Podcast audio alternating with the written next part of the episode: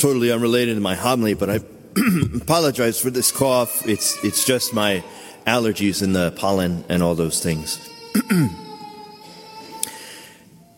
In our first reading, you'd think almost that Jesus is talking about Pennsylvania when he says, It is not for you to know the changing of times and seasons.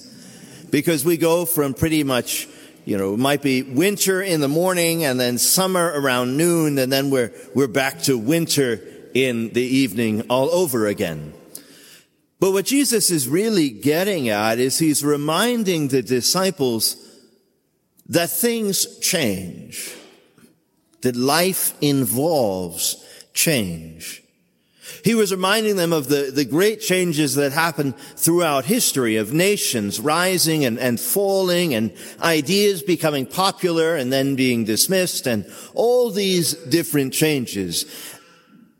But he was also referring to how our lives change how there are all kinds of different times and seasons in our individual lives. There are seasons where we feel very close to God, where we feel very much filled with His power and His might and His grace. And then there are times when we can feel very far from Him. And there are times when our faith will be accepted by those around us and times when it will be rejected. Times when people will rejoice that we bear the name of Christ in times when they will mock and ridicule us for it.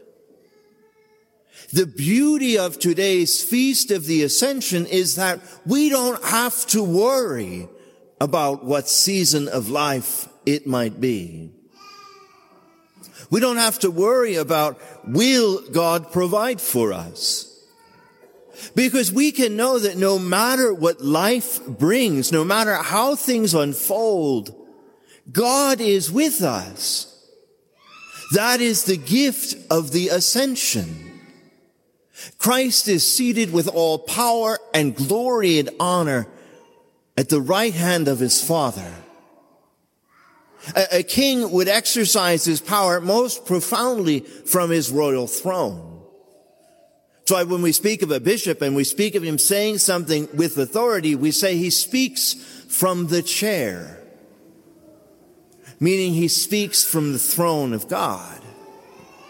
And so, my friends in Christ, we must take confidence in this feast that no matter what happens, no matter how times and seasons may come and go, we must remember that God is with us and that where He has gone before, we too may hope one day, not may hope actually, but that where He has gone before, we too will one day follow.